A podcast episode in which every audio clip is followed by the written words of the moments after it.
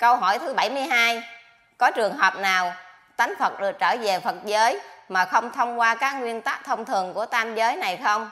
Ví dụ như tánh Phật lần đầu tiên vào trái đất, có thể sinh vào ban thần thánh tiên làm việc để tạo công đức mà không cần mang thân người tạo nhân quả. Các tánh Phật, nếu muốn vào ban thần thánh tiên làm việc, thì phải có phước đức lớn mới có thể xin vào các ban thần thánh tiên làm việc được. Giống như đứa học trò mới vào lớp học, chưa học chữ nào mà xin vào làm việc ở ngành giáo dục thì không thể được vậy.